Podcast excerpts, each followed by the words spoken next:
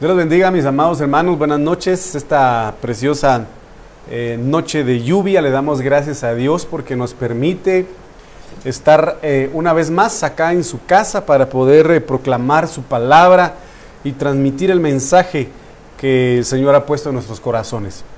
Antes de poder iniciar, quisiera que oráramos, le pidiéramos al Señor su guianza a través de su Espíritu Santo. Así que vamos a orar en el nombre de Jesús. Padre, Gracias te damos en este momento por tu misericordia.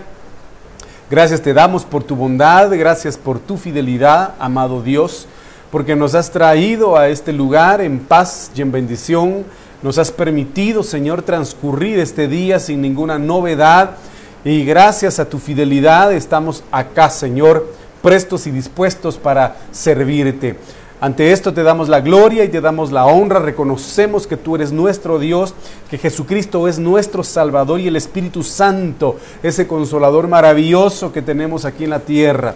Por lo tanto, esta maravillosa noche venimos a pedirte en el nombre de Jesús que puedas glorificarte en medio de nosotros esta noche, que puedas hablarnos a través de tu palabra que puedas instruirnos, Señor, en el nombre maravilloso de Cristo Jesús. Amado Dios, te pido que no sea el espíritu del hombre, los pensamientos humanos o palabras carnales que puedan salir de mi boca, sino te pido que sea tu espíritu, Señor, que sea tu espíritu hablando, redarguyendo, transformando, tu palabra actuando. En el nombre de Jesús te pido que puedas santificarte y glorificarte en aquellos que puedan recibir este mensaje, escuchar tu palabra en este maravilloso momento. Señor, muda los tiempos a favor de tu iglesia. Muda los tiempos a favor de tu pueblo. Muda, Padre bendito, favorablemente los tiempos, tiempos de bendición a favor de tu iglesia. En el nombre de Jesús, prepáranos a través de tu palabra Padre bendito, para nuestro encuentro contigo. En el nombre de Jesús, para que podamos estar listos, Señor, ante la venida, Señor, de tu Hijo amado Jesucristo. En el nombre maravilloso de Jesús, háblanos esta noche. Instruyenos esta noche en el nombre de Jesús. Y te pedimos que abras nuestro entendimiento en el nombre maravilloso de Cristo Jesús. Gracias por lo que has hecho. Gracias por lo que estás haciendo y por lo que harás. En el nombre de Jesús. Amén, amén y amén. Bueno, mis amados hermanos, quisiera compartirles lo que Dios ha puesto en mi corazón esta maravillosa noche. Hemos estado platicando sobre prepararnos para las bodas, aspectos bastante importantes, mis amados hermanos, que día a día nosotros tenemos que eh, eh, pedirle al Señor que nos ayude y que nos eh, equipe para estar preparados ante ese maravilloso suceso. Ante esto, mis amados hermanos, es necesario que nosotros logremos vivir ciertos aspectos en nuestras vidas, como eh, es el hecho de hacer rema la, la, proclama profética que apostólicamente fue declarada el 31 de diciembre del año 2020. Y el año pues fue proclamado el año de la recuperación.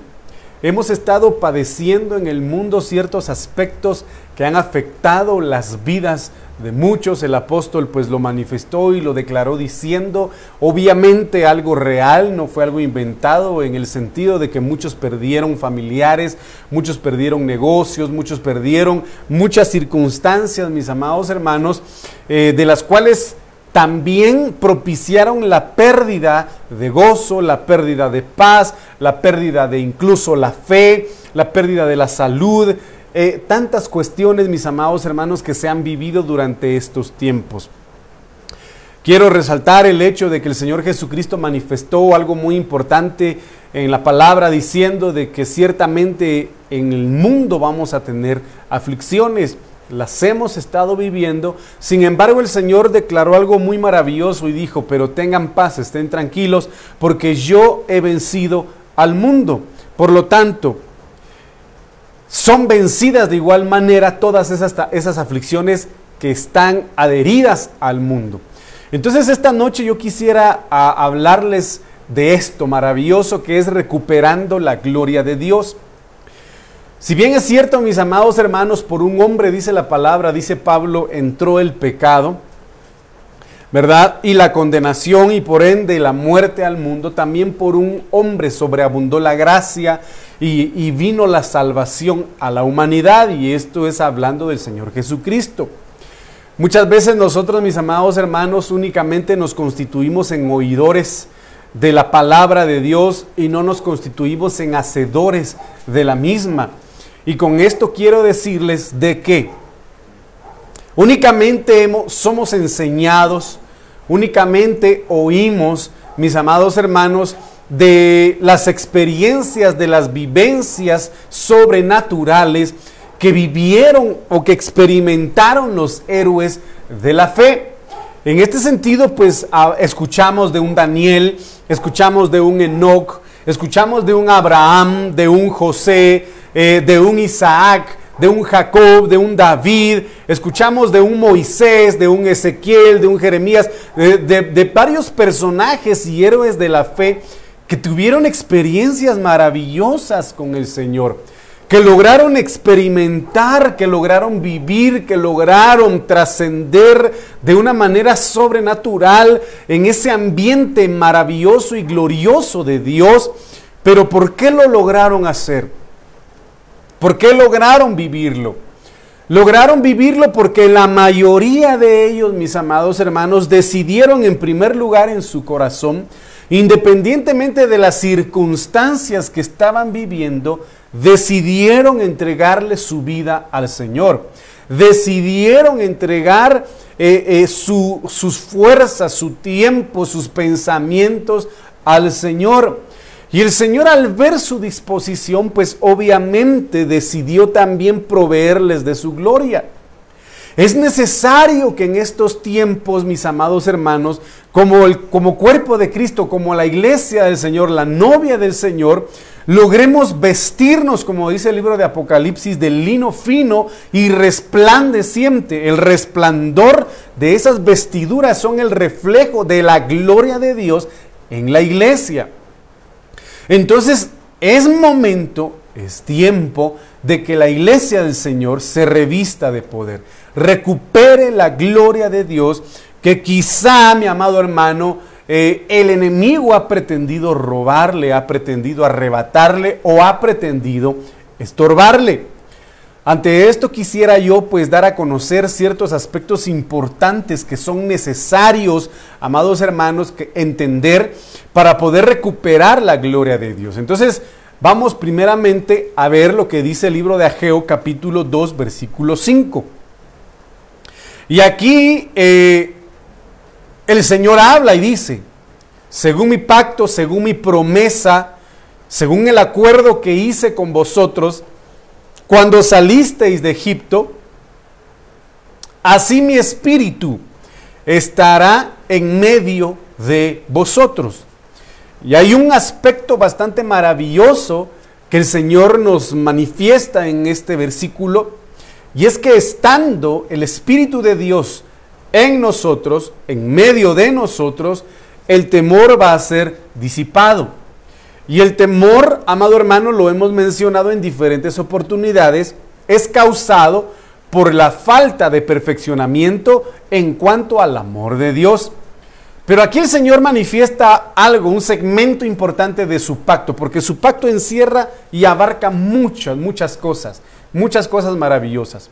Pero una de ellas, mis amados hermanos, es que en primer lugar el Señor nos sacó de Egipto, nos sacó del mundo, pero no nos sacó del mundo, mis amados hermanos, para estar solos. Nos sacó con la promesa de que su presencia estaría con nosotros. ¿Por qué? Porque a la hora de que el Señor Jesucristo ascendió, mis amados hermanos, los discípulos se entristecieron, obviamente, pero Él dijo, no los voy a dejar solos. Voy a enviarles al Espíritu, al Consolador, al Espíritu que los va a guiar hacia toda verdad. Entonces, cuando el Señor nos sacó de Egipto, nos sacó del mundo y nosotros aceptamos al Señor Jesucristo como nuestro único Salvador, Él automáticamente viene y envía a su Espíritu, a su Espíritu Santo para que nos acompañe, para que esté con nosotros. ¿Por qué? Porque sabemos de que el diablo anda como león rugiente viendo a quién devorar. Lo vemos cuando el pueblo de Israel salió de Egipto, vemos, mis amados hermanos, cómo el faraón decidió perseguir al pueblo de Israel en el desierto. Y recordemos de que el desierto en estos tiempos se constituye el mundo. Por lo tanto, a la hora de que el Señor, el Señor nos sacó de Egipto, la persecución de Faraón, la persecución del diablo en contra de los hijos continúa y es constante. Sin embargo, el Señor manifestó en el, en, el, en el, desierto, amado hermano, una columna de fuego y una nube de gloria cubriendo al pueblo de Israel. Esa, esa, columna de fuego se interpuso entre el ejército del faraón y el pueblo de Israel mientras el pueblo cruzaba el mar, el mar rojo. Entonces aquí logramos ver una vez más, mis amados hermanos, cómo la gloria de Dios, cómo el fuego de su Espíritu Santo, su presencia siempre van a estar acompañándonos, amado hermano, para poder eh, eh, nosotros eh, cancelar los ataques del adversario. En este sentido, vemos nosotros acá de que el Señor nos sacó, pero la promesa es, mi espíritu estará en medio de nosotros. Y eso es algo maravilloso, que no debemos perder, que debemos mantener, y si se, y si se perdió, recuperar esa presencia de Dios. ¿Por qué? Porque mientras más pasa el tiempo, el temor aumenta en el mundo, el miedo aumenta en el mundo. Mientras más pasan los días, más se acerca el Señor en su venida, el diablo aumenta su poder y que el Señor lo reprenda en el nombre de Jesús, pero el temor y el terror va a imperar en mayor cantidad en el mundo el día de hoy. Entonces aquí vamos a ver este versículo en algunas versiones y la BLS dice, cuando ustedes salieron de Egipto, yo les prometí que los acompañaría. Y el Señor Jesucristo manifestó a sus discípulos y dijo, yo estaré con vosotros todos los días hasta el fin. Y así ha sido siempre. Mi espíritu los acompaña. Por eso no tengan miedo. Por eso les digo, mis amados hermanos, que el Nuevo Testamento es complemento del Antiguo Testamento. Cuando nosotros vemos a la hora de que el, pueblo de Israel, eh, hermano, iba a salir de, Egipto, usted y yo lo hemos platicado, lo hemos mencionado, eh, se supo de que un libertador iba a llegar y por eso es de que el faraón, amado hermano, decidió mandar eh, a eliminar o matar o asesinar a todos los bebés, a todos los varones. Y lo mismo cuando se, supo de un Mesías, de un Salvador que iba a liberar al pueblo judío, al pueblo de Israel del poder de Roma, también, mis amados hermanos, Herodes empezó a querer matar a todos los niños. Tanto Moisés y tanto como el Señor Jesucristo, ambos fueron a esconderse a Egipto. Y eso es impresionante. Lo hemos escuchado apostólicamente, mis amados hermanos, en las cuales el, el diablo se va a levantar de una manera sobrenatural queriendo matar a los niños y es lo que estamos viendo el día de hoy con todas las leyes que se están aprobando. Entonces, en este sentido, el Señor habla y dice, yo les prometí algo. Mi promesa es que a la hora de sacarlos del pecado, a la hora de sacarlos de Egipto, el diablo se va a enojar, Faraón se va a enojar, va a querer contraatacar, va a querer hacerles daño, va a querer eh, volverlos atrás. Sin embargo, tranquilos, mi presencia, mi espíritu los va a acompañar. No tengan ningún miedo. Cuando hablamos de espíritu del Hebreo 7307, Ruach, lo hemos mencionado, significa aliento, significa fuerza, significa poder, voluntad, designio, por extensión, dice el diccionario, región del cielo, hálito o ímpetu. Entonces es maravilloso saber, mis amados hermanos, que aunque el enemigo esté operando, aunque el ministerio de la impiedad, el ministerio de la iniquidad, el ministerio o el reino del pecado esté operando en el mundo, la promesa que Dios tiene para nuestras vidas es, mi espíritu estará en medio de nosotros. ¿Para qué? Para darnos aliento, para darnos fuerza, para darnos poder, la capacidad y la voluntad, mis amados hermanos, de poder vencer, de poder trascender, de poder ir de gloria en gloria, mis amados hermanos, y no perder esa presencia de Dios que el Señor ha prometido tener en nuestras vidas. Por eso el enemigo está tan empeñado, el enemigo está tan interesado, mis amados hermanos, en que los hijos de Dios vivan y estén sin la presencia de Dios vivan sin la gloria de Dios, porque el Espíritu de Dios, como lo hemos visto ahorita, nos da aliento. Y el enemigo lo que quiere son cristianos débiles. El Espíritu de Dios nos da fuerzas. El diablo lo que quiere son cristianos derrotados. El eh, amado hermano, el Espíritu de Dios nos da poder. Y el enemigo lo que quiere son cristianos indefensos. Nos da la voluntad, mis amados hermanos, para poder vencer, poder buscar al Señor. Y amado hermano, es maravilloso porque espíritu habla en, por extensión, región del cielo. Y recuérdese usted de que nuestra lucha no es contra carne ni sangre, sino es contra toda hueste de maldad, principados, potestades en las regiones celestes, gobernadores, etcétera. Usted lo sabe perfectamente bien. Por lo tanto, necesitamos batallar en contra de esos entes espirituales con también herramientas espirituales. Y sabemos lo que la palabra de Dios dice amado hermano, de que nuestras armas, las armas de nuestra milicia, no son carnales, por lo tanto son espirituales y poderosas en Dios. Entonces es necesario entender esto, que aunque estamos en el mundo, no somos del mundo. Que aunque estamos sumergidos en el mundo, no debemos ser partícipes del espíritu o de los espíritus que se mueven en el mundo. En este momento, si ustedes, pues obviamente miran, miran tele, pero cada vez que uno mira tele en estos momentos, todos los canales, tanto eh, eh, hermano para adultos en el sentido cuando pasan películas o de, o de niños donde pasan caricaturas, ahorita todo es Halloween, ahorita todo es eh, noche de brujas, ahorita todo es magia, todo es, todo es brujería, todo es hechicería. Entonces ese espíritu que año con año se manifiesta durante estas noches debe ser cancelado, amado hermano, y debe ser sustituido por el Espíritu de Dios. Porque a causa de esas contaminaciones espirituales, la gloria de Dios se aparta. Y yo lo ejemplifiqué, amado hermano, en un momento eh, y déjeme ver si lo puedo encontrar. Vamos a ver si lo puedo encontrar, hermano. Pero fíjense ustedes de que el Señor, cuando pasaba por el campamento, vamos a ver si lo puedo encontrar acá.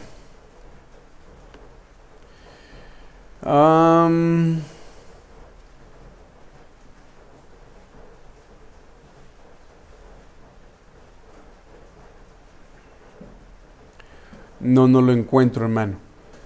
Pero fíjense ustedes.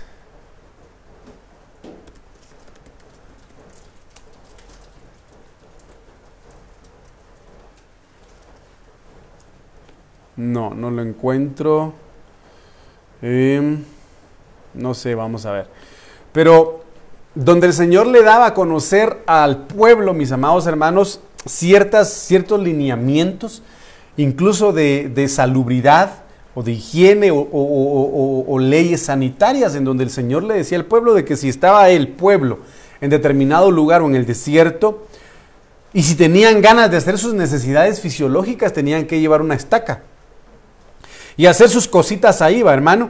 Pero cuando hacían sus necesidades, abrían un hoyo con la estaca hacían sus necesidades ahí y tenían que cubrir esas necesidades fisiológicas que ellos hicieran. Porque el Señor decía, no sea que pase el Señor tu Dios en medio del campamento y vea la inmundicia de, tu, de, que has hecho y se aleje de ti o ya no pase en medio de ti. Entonces es importante, mis amados hermanos, que nosotros cancelemos cualquier circunstancia que no permita que Dios pase en medio de nosotros. Entonces, en este sentido, vemos que el Espíritu de Dios está en medio de nosotros, con el propósito de darnos aliento, fuerza, poder, voluntad, un designio, una decisión, amado hermano, ímpetu y hálito. Entonces, mire lo que dice aquí el Señor. ¿Con qué propósito el Señor anhela habitar con nosotros? Mire, pues, en Éxodo 29, 45, 46 dice acá, habitaré entre los israelitas. Habitar es vivir. Habitar, mis amados hermanos, es convivir. Habitar es automáticamente residir. Entonces, mire lo que dice acá. habitaré entre los israelitas. Y sabemos que nosotros somos el Israel espiritual. Por lo tanto, la promesa es para nosotros también. Yo la creo en el nombre de Jesús. Yo creo de que el Señor habita en mi hogar. Yo creo de que el Señor habita en mi casa. Yo creo de que el Señor habita en esta iglesia. Yo creo de que el Señor habita en mi corazón. Entonces dice, habitaré entre los israelitas y seré su Dios. Cuando habla de Dios, mis amados hermanos, de Elohim, habla de rey y seré su rey. Y conocerán que yo soy el Señor su Dios, que los saqué de la tierra de Egipto para morar yo en medio de ellos. Yo soy el Señor su Dios. Entonces viene el Señor, nos saca de Egipto, nos da la libertad, pero dice, yo habitaré en ellos. Y eso es lo maravilloso. El Espíritu de Dios en los profetas del Antiguo Testamento posaba sobre ellos. Ahora el Espíritu de Dios habita en nosotros. Pero ¿cuál es el propósito de que el Espíritu de Dios o de que Dios habite en nosotros? Y aquí lo vemos. Conocerán que yo soy el Señor.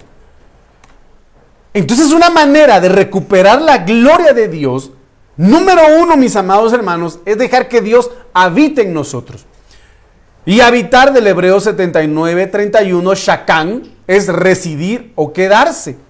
Es quedarse permanentemente, es descansar, es detenerse, es morar, es permanecer, es posar y es reposar. Por lo tanto, mis amados hermanos, para recuperar esa gloria de Dios en nuestras vidas, en primer lugar debemos buscar el que Dios habite en nosotros. El que Dios resida, se quede permanentemente en nuestro corazón, en nuestras vidas, en nuestra casa, en nuestra iglesia, en nuestra congregación y se detenga. Amado hermano, para morar en nosotros y permanecer en nosotros. El Señor no solamente habite en nuestras vidas cuando vengamos al servicio, que no solamente habite en nosotros cuando estemos, mis amados hermanos, en la iglesia en servicio, no, sino que Él habite constante y diariamente en nuestras vidas a manera de qué? De que se dé esta consecuencia, poder llegar a conocerlo a Él. Y eso es lo que Dios anhela en sus hijos. Eso es lo que Dios quiere en nosotros. Que lo conozcamos a Él y que Él nos conozca a nosotros. Tener una intimidad, tener, amado hermano, una relación íntima con el Señor. Y cuando hablamos de conocer del Hebreo 30:45, Yadá significa aparecer. Entonces esto es maravilloso. Porque viene el Señor y dice, yo quiero que ustedes recuperen Recuperen lo que se ha perdido, la gloria que yo tengo para ustedes prometida. Yo quiero que ustedes la tengan, yo quiero que ustedes la vivan. Pero ante esto yo quiero habitar en ustedes. Y recordemos de que la Biblia es clara y dice que nadie puede servirle a dos señores, a dos reyes. O le va a servir a uno y va a despreciar al, otro. Y, y eso es claro, mis amados hermanos. Por lo tanto, si deseamos que el Señor se aparezca, se revele a nosotros, se, descubra ante nosotros, así como se descubrió Jesucristo con Pedro, Jacobo y Juan en la, en la, en la transfiguración, amados hermanos, tenemos que dejar que Él habite en nosotros, sacar todo aquello que a Dios no le agrada y que no permita que su gloria se manifieste en su totalidad en nuestras vidas. Entonces viene el Señor y anhela que nosotros le conozcamos. Por lo tanto, anhela aparecerse en nuestras vidas. Anhela descubrirse en nuestras vidas. Mire qué precioso es esto. Porque no solamente es el hecho de que Él se aparezca, porque se puede aparecer, pero no podemos nosotros a veces llegar a discernirlo. Como por ejemplo lo platicamos el día domingo con los caminantes de Emaús. Ellos iban tan afanados, tan preocupados, pero no sabían quién era el que caminaba con ellos. No sabían quién era el que les estaba hablando. Hasta después cuando el Señor les, les impartió, por eso es importante la administración de Santa Cena, porque les partió el pan, dice, y les, y, les, y les convidó del pan y después le fueron abiertos sus ojos, dice la palabra de Dios. Entonces, en este sentido, es necesario discernir al Señor. Es necesario discernir sus tiempos. Es necesario discernir su presencia. ¿Por qué? Porque van a venir falsos cristos, porque se van a levantar falsos profetas, se van a levantar falsos apóstoles, se van a levantar falsos ministros, a los cuales, mis amados hermanos, se va a tener que discernir a través del Espíritu de Dios. Pero si Dios no habita en nosotros, pero si el Señor no habita en la iglesia, no habita en su casa, ¿cómo se va a tener la capacidad de discernir lo que es bueno y lo que no es bueno? Y ahí viene uno de los temas que el apóstol ha mencionado para quienes son los ayes. Y uno de los ayes, mis amados hermanos, es para aquellos que la Biblia dice, hay de aquellos que le llaman bueno a lo que es malo o malo a lo que es bueno, aquellos que no logran discernir entre el que sirve y no sirve. Y eso es impresionante, mis amados hermanos. Por lo tanto, el que habite el Espíritu de Dios en nosotros, el que habite la gloria de Dios en nosotros, nos da discernimiento para lo que el mundo está pasando el día de hoy. Entonces, si nosotros vemos los acontecimientos del mundo y nos estamos llenos del Espíritu de Dios, entonces vamos a lograr discernir y decir, no, definitivamente estos son los ayes. Este es, este es, estos son dolores de parto, los que está viviendo el mundo. la iglesia está a punto de dar a luz. El Señor viene pronto. Entonces, el conocer a Dios nos da discernimiento discernimiento de su visitación, de cuándo, amado hermano, una profecía es de la carne, de cuándo una profecía es del Espíritu, de cuándo hay lenguas espirituales de parte de Dios y cuándo hay lenguas diabólicas, cuándo un sueño es de Dios, cuándo un sueño es de la carne, cuándo un sueño es del diablo. Hermano, cuándo una experiencia durante, dentro del hogar es espiritual o cuándo una vivencia en el espíritu, eh, eh, amado hermano, en un hogar es un ataque del adversario. Que habitar o dejar que Dios habite en nuestras vidas a manera de conocer.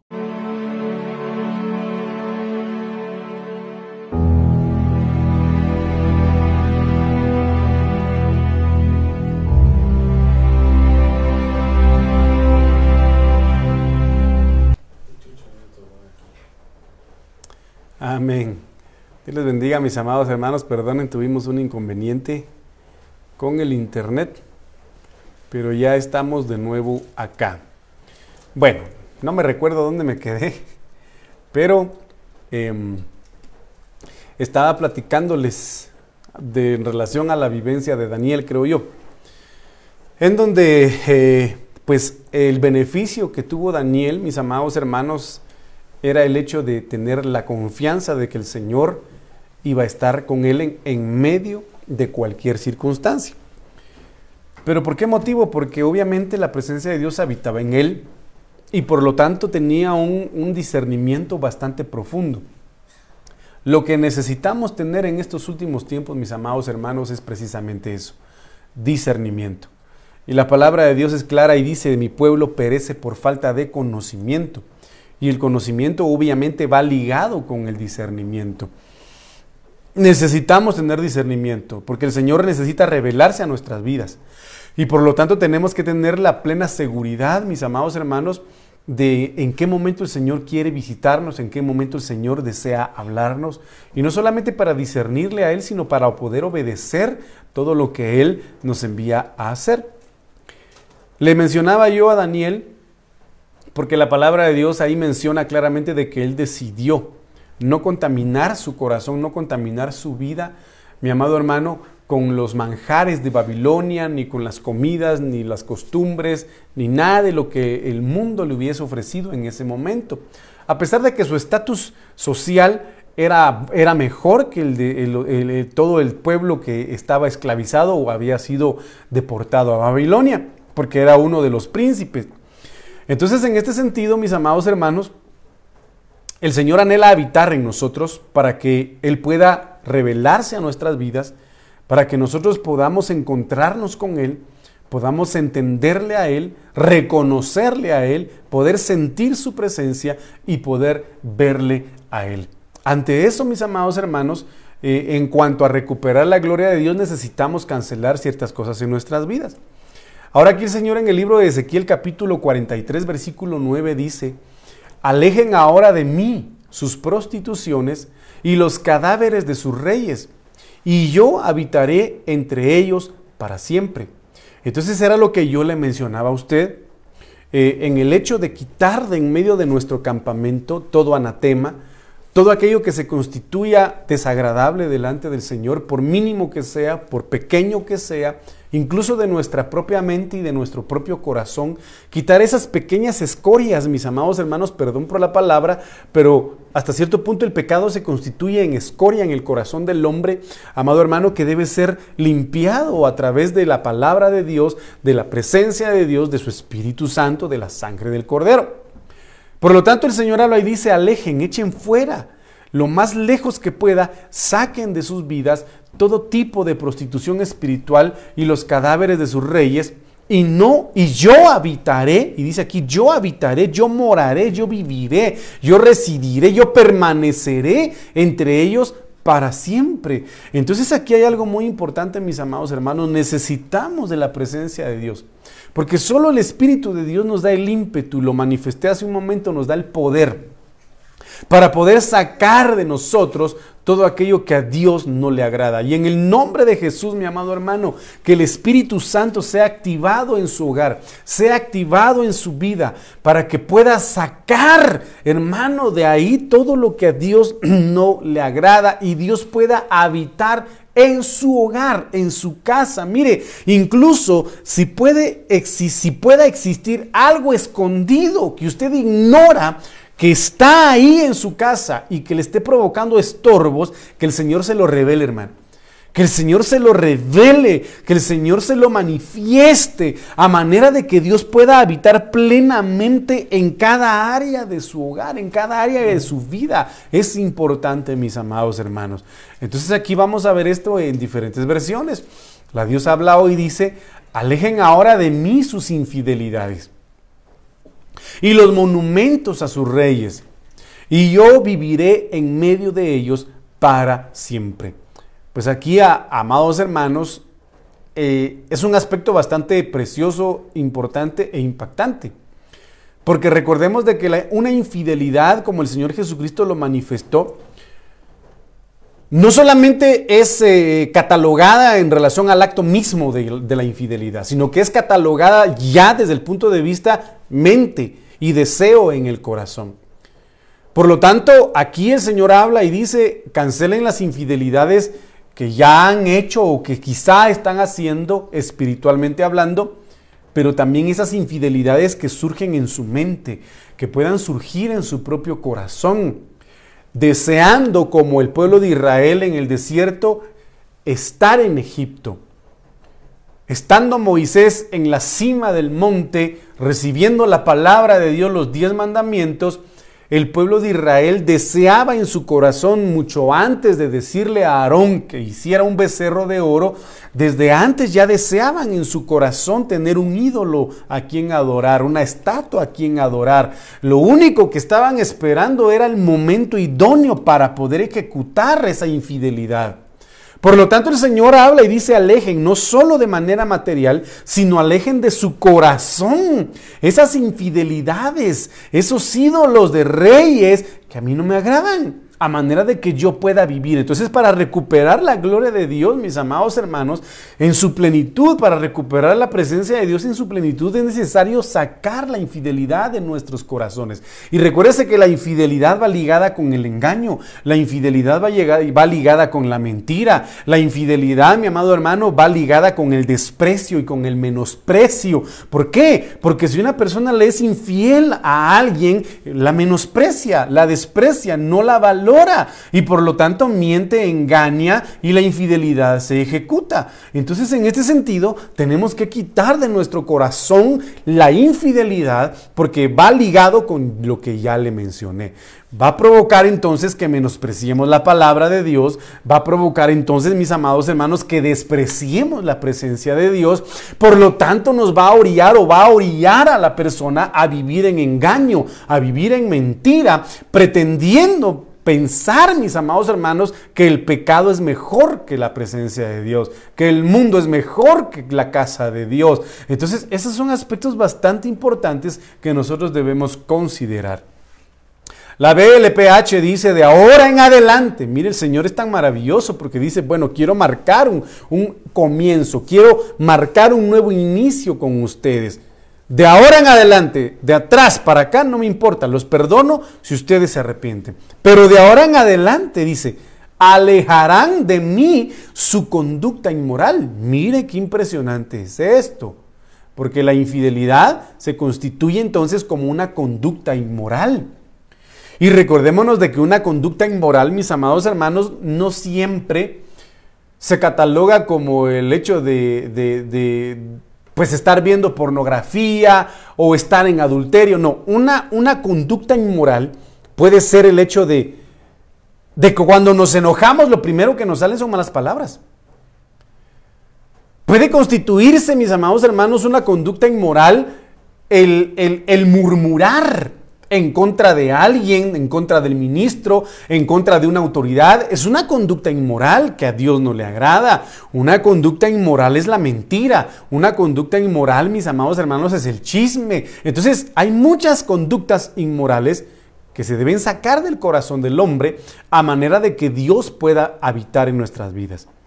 Entonces aquí dice, de ahora en adelante alejarán de mí su conducta inmoral y sus mausoleos reales y habitaré en medio de ellos para siempre.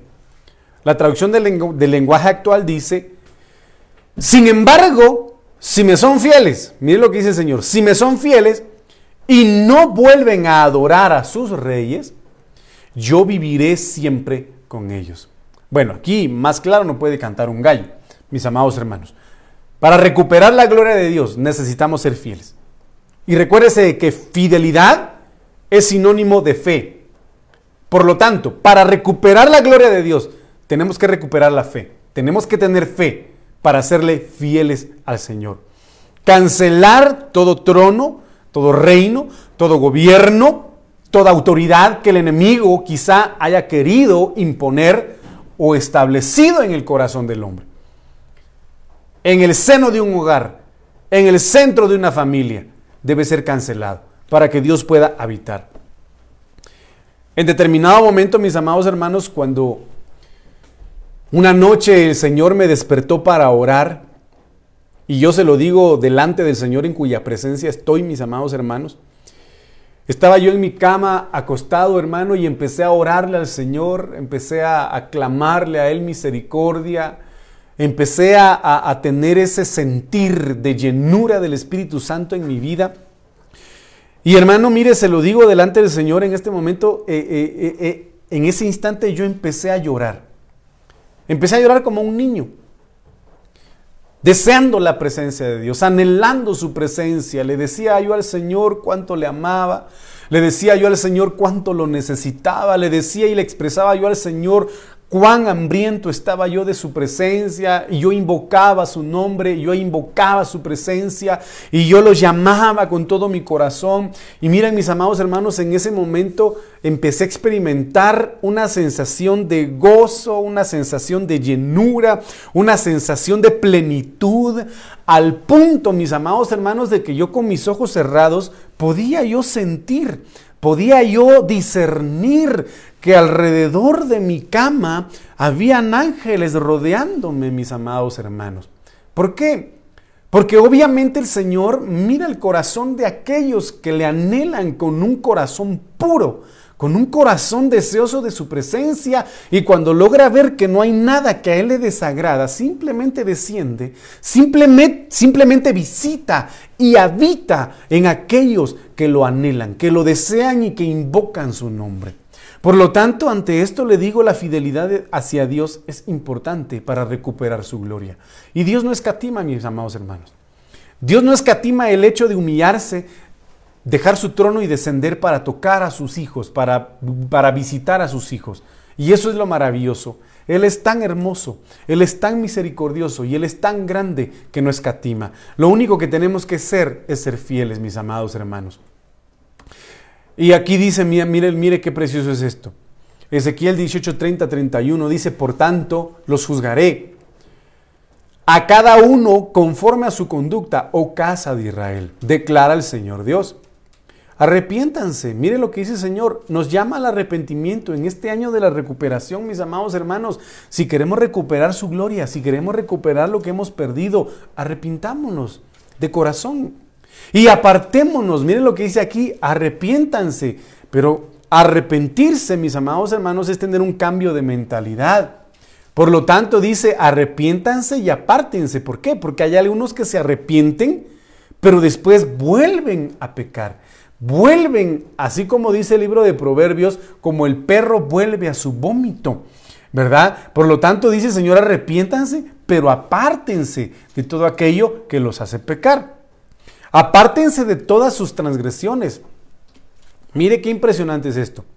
Para que la iniquidad no le sea piedra de, tropiezo. La iniquidad es la cúspide, mis amados hermanos, de la perdición, por decirlo así. ¿Por qué? Porque cuando la iniquidad impera, cuando la iniquidad gobierna el corazón de una persona, ya no se tiene cargo de conciencia siquiera.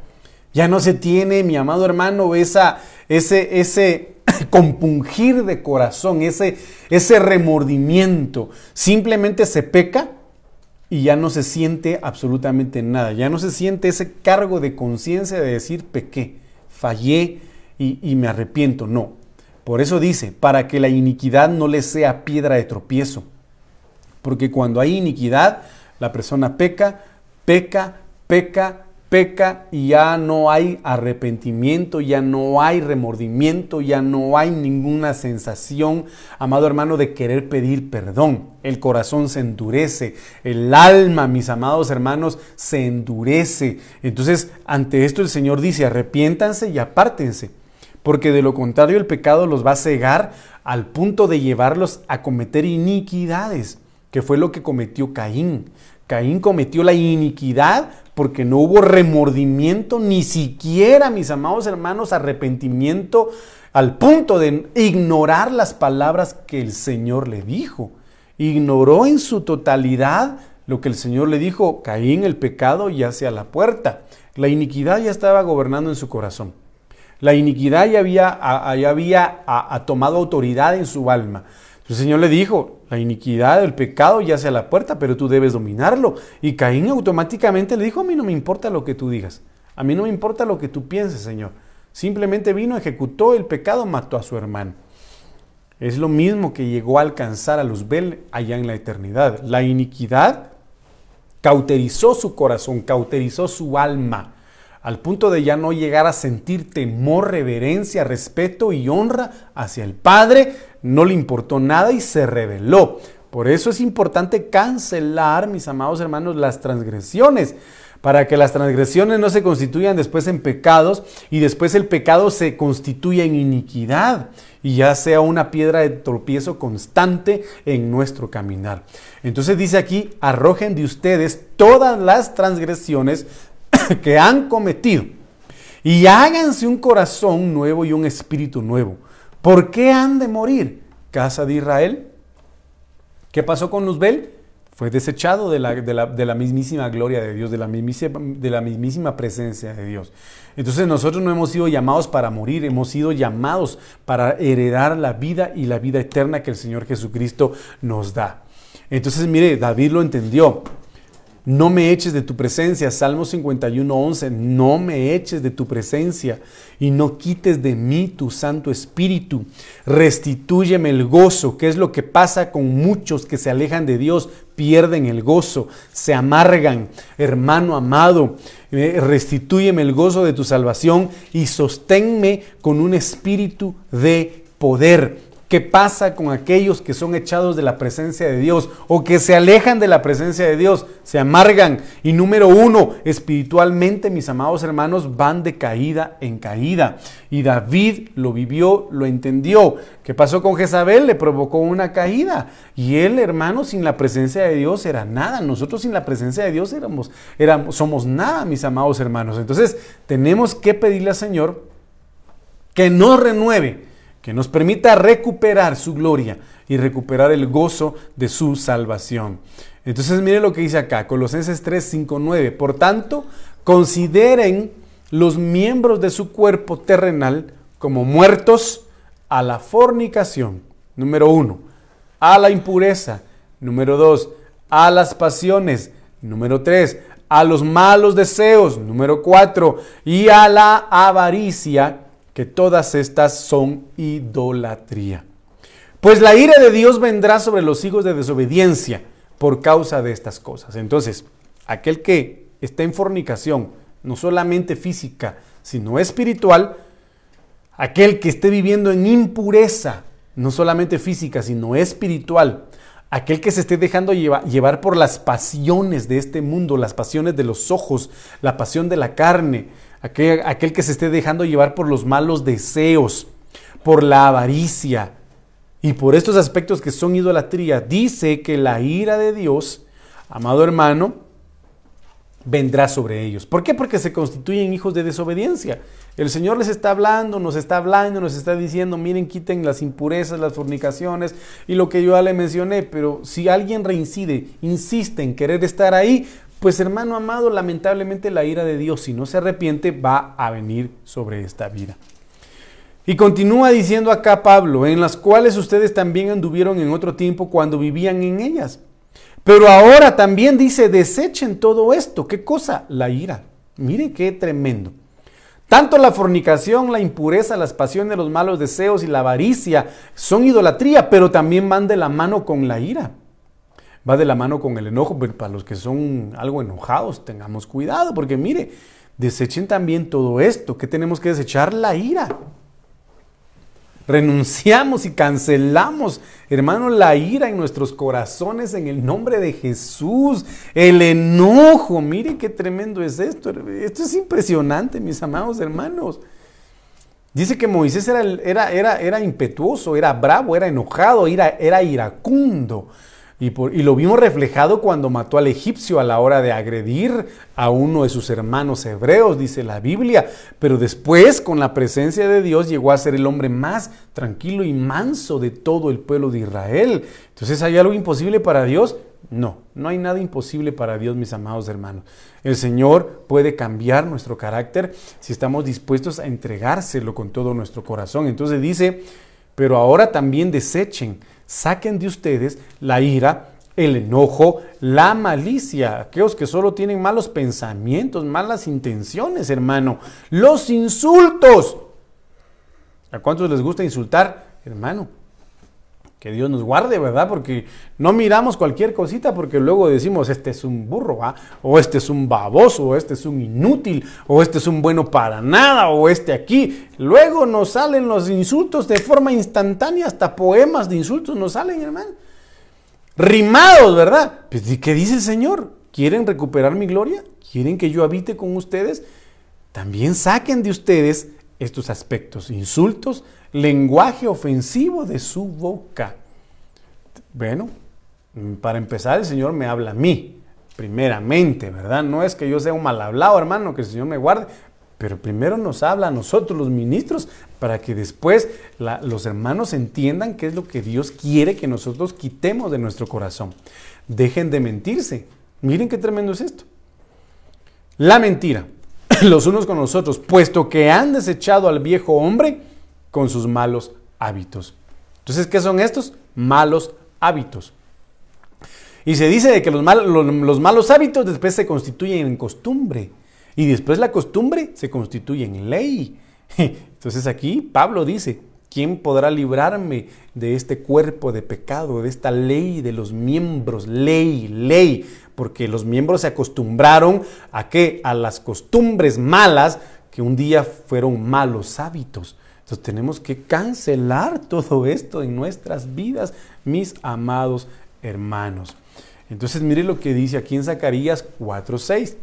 Entonces respondió y me habló diciendo, esta palabra de Jehová, esta es, esta es palabra de Jehová sobre Babel, que dice, no es con ejército, no es con malas palabras, no es con puñetazos, no es con tunazos, no es con ejército, ni con fuerza, sino con mi espíritu. ¿Cómo vamos a recuperar la gloria de Dios? Con el Espíritu de Dios, con el Espíritu Santo en nuestras vidas, ha dicho Jehová de los ejércitos. Ageo 2.9 dice, la gloria postrera de esta casa será mayor que la primera, dice el Señor de los ejércitos. Y en este lugar daré paz, declara el Señor de los ejércitos. Entonces, Parte de la recuperación de la gloria de Dios es que se tenga paz, mis amados hermanos. Que el Señor le ministre paz en su corazón, que el Señor le ministre paz en su mente, hermano, a la hora de dormir, a la hora de usted acostarse en su lecho para descansar, que el Señor le ministre paz a su mente, que usted pueda tener paz en su trabajo, paz en sus negocios, que usted tenga paz en todo lo que emprenda, cuando se levante tenga paz, cuando desayune tenga paz, cuando esté trabajando tenga paz, que nada le robe la paz. En el nombre de Jesús declaro cubierta su mente y su corazón con la sangre del cordero, igualmente mi mente y mi corazón, para que nada nos robe la paz en el nombre de Jesús. Pero ¿cuál va a ser la consecuencia, mis amados hermanos, de la gloria postrera? Que va a haber una paz maravillosa una paz que sobrepasa el entendimiento, una paz que solo la gloria de Dios da, que solo la presencia de Dios da. ¿Por qué? Porque hemos decidido y hemos permitido que el Señor habite en nosotros. Esta gloria es la gloria Kabot. Del Hebreo 35, 19, honor, honra, majestad, poder, riqueza y autoridad. Y cuando habla de paz es maravilloso porque esta gloria nos trae seguridad. Hermano, es precioso es esto, pues esto es precioso porque nuestra seguridad es Cristo. ¿Verdad? La roca de nuestra salvación es Cristo. Cuando habla de shalom, bienestar, felicidad, hermano. Yo le pido al Señor que llene de felicidad mi vida. Yo soy, yo soy feliz, eh, como, como dice mi hermana a veces, ¿verdad? Yo soy feliz con mis cachorritos, ¿verdad? Yo soy feliz con mis hijos. Yo soy feliz, hermano, verlos felices a ellos revoloteando, quebrando por aquí, rompiendo por allá, todo lo demás, pero soy feliz verlo. yo soy feliz con ellos. Yo soy feliz con mi esposa, yo soy feliz en mi hogar, yo soy feliz sirviéndole al Señor. Y esa felicidad solo, solo nos la da el Señor. Entonces, la paz significa felicidad. Amistad con Dios. ¿Qué quiere decir eso? Coinonía. Armonía. Hermano, con el Padre, el Hijo, el Espíritu Santo en nuestra casa y con los hermanos. Paz significa prosperidad, significa salud, significa dicha, significa pasto delicado, Salmo 23, el Señor es mi pastor. Paz significa propicio, salvación y victoria. Entonces, mis amados hermanos, yo quiero terminar con esto, en la que nosotros debemos luchar y esforzarnos por recuperar esta gloria. Esta gloria está, está, está prometida para nosotros. Debemos arrebatarla. Debemos arrebatarla y hacerla nuestra. Así que en el nombre de Jesús, si existiera alguna, algún aspecto en su vida, si existiera alguna circunstancia en su hogar que no le ha permitido que la gloria de Dios habite ahí, que la presencia de Dios habite ahí, hermano, en oración, que el Señor se lo revele, que el Señor se lo manifieste. Ahora, si usted sabe qué es, sáquelo de ahí, échelo fuera. Dios anhela hacer milagros en su vida. Pero es necesario sacar primeramente de nuestro corazón eso que a Dios no le agrada y después de lo también lo material, sacar cosas materiales que a Dios no le agradan. Así que eh, vamos a orar. Padre, en el nombre de Jesús, gracias te doy esta noche por tu palabra. En el nombre de Jesús te bendigo, te exalto, te alabo y te adoro porque tú eres bueno. Permítenos en el nombre maravilloso de Jesús recuperar esa gloria que tienes preparada para nosotros. Permítenos, Señor, que a través de tu Espíritu Santo mm, se nos, se nos sea revelado, Señor, todo aquello que tengamos que sacar de nuestras vidas, que tengamos que renunciar y desechar de nuestro corazón, de nuestros hogares, a manera de que tú puedas habitar en medio de nosotros, Señor, a manera de que tu presencia pueda estar en nuestras vidas. Bendigo, Señor, aquellos que eh, pudieron recibir este mensaje. Y te pido en el nombre de Jesús que hagas un milagro en sus hogares. Que des respuestas de aquellos que te están pidiendo, Señor, algo. Que hagas milagros de sanidades, Señor. Yo te pido en el nombre de Jesús. Tus obras portentosas, tu poder maravilloso, revélalo hoy, manifiéstalo en estos días. En el nombre de Jesús necesitamos, Señor, ver tu gloria. Necesitamos, Señor, la manifestación de tu gloria en las iglesias. Necesitamos la manifestación de tu Espíritu en nuestros hogares, Señor. Lo necesitamos con todo nuestro corazón, tú operando, Señor tú moviéndote, Padre. Te necesitamos, Señor. Por lo tanto, esta noche te pedimos con todo nuestro corazón, y habita en nuestras vidas. Camina en medio de nosotros, Señor, en medio de nuestro campamento. Ven y visítanos, Padre. Anhelamos conocerte, anhelamos escucharte, anhelamos verte, Padre amado, oír tu voz y refugiarnos en tu presencia, Padre bendito. Anhelamos experimentar esta promesa maravillosa, Señor, de una gloria postrera milagrosa y maravillosa.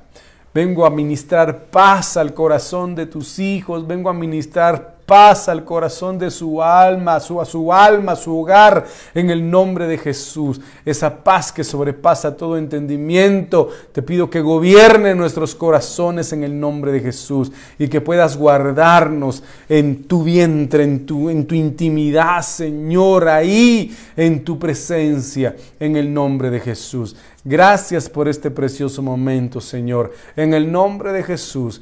Amén, amén y amén. Dios les bendiga, mis amados hermanos. El día de mañana tenemos pues servicio presencial en el nombre de Jesús a las 7 de la noche. Así que que el Señor les bendiga.